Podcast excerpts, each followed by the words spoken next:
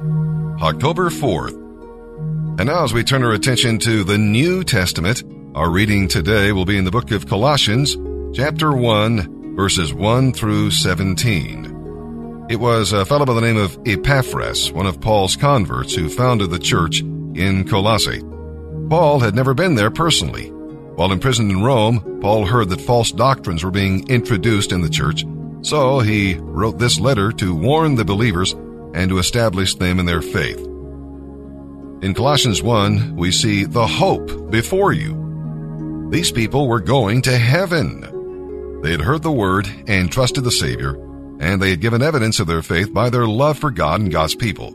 So God qualified them. They did not save themselves. We'll read about the hope beneath you. Hope is a foundation on which you stand when all else around you is shaking.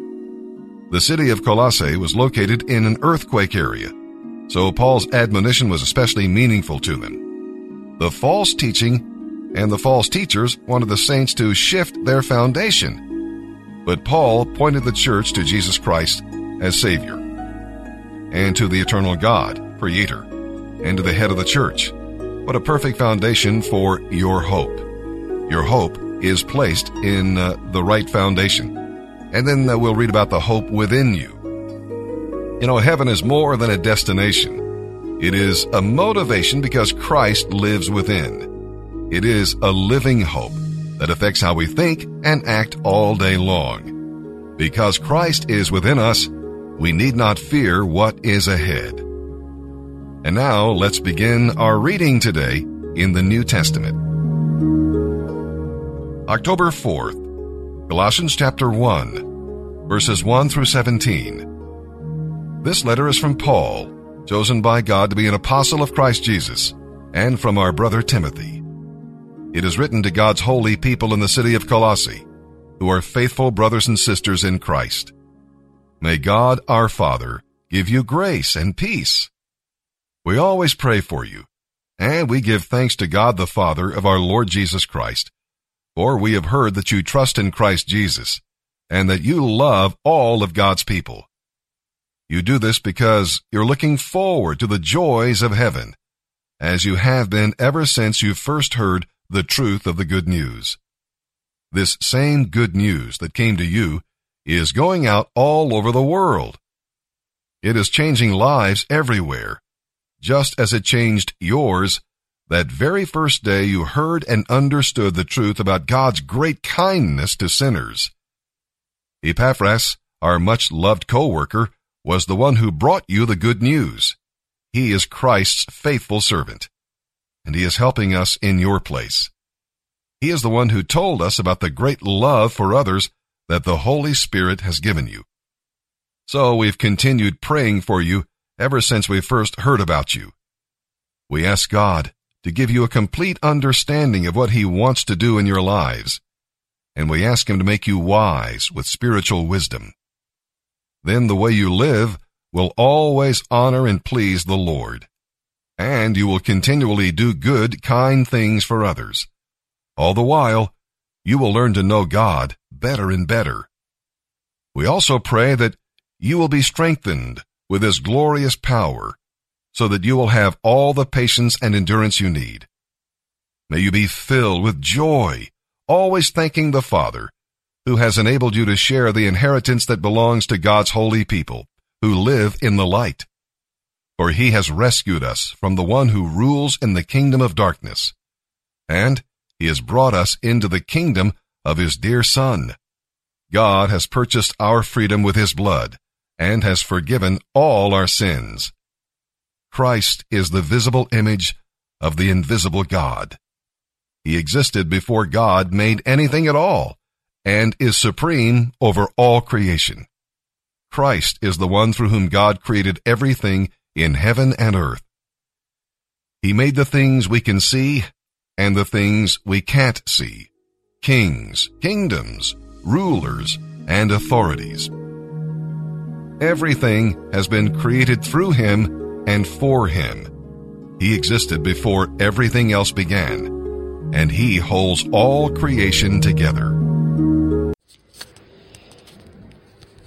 Hey, it's your boy Fudge. Uh, just uh, phased up about six weeks ago, but uh, got blessed in last week. It's a pleasure to serve with the brothers that I have around me. Uh, I just want to encourage everybody to keep pushing and uh, not forgetting where we come from, man. And uh, our main focus should be God. He's the one that's brought us out, and He's the one that's going to keep us. Love y'all, man.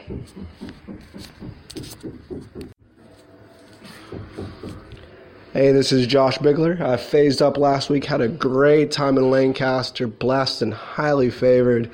And uh, now I'm here in uh, Columbus, working, worshiping with my hands, living life, having a blast. I can't wait to see you guys when you phase up. We love you here.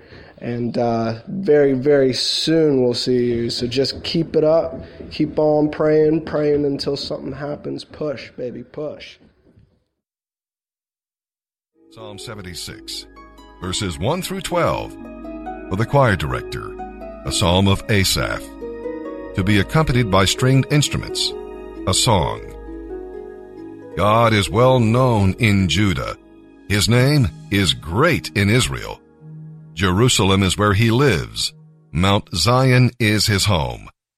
There he breaks the arrows of the enemy, the shields and swords and weapons of his foes. You are glorious and more majestic than the everlasting mountains. The mightiest of our enemies have been plundered. They lie before us in the sleep of death. No warrior could lift a hand against us. When you rebuked them, O God of Jacob, their horses and chariots stood still. No wonder you are greatly feared. Who can stand before you when your anger explodes? From heaven you sentenced your enemies. The earth trembled and stood silent before you. You stand up to judge those who do evil, O God, and to rescue the oppressed of the earth. Human opposition only enhances your glory, for you use it as a sword of judgment. Make vows to the Lord your God and fulfill them. Let everyone bring tribute to the awesome one for he breaks the spirit of princes and is feared by the kings of the earth.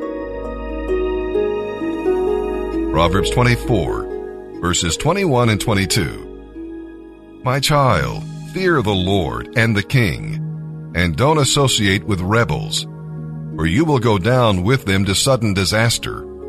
Who knows where the punishment from the Lord and the king will end? Good morning, everyone. This is Mike Wells, Phase 1 and 2 Director. Just wanted to really uh, remind us and challenge us to reflect on transformation.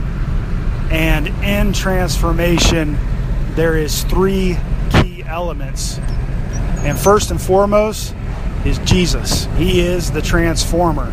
He's the one that can change a broken heart and make it whole. He is the one that can chip away the hardened areas from hurt, pain, shame, guilt over the years. He's the one that brings transformation.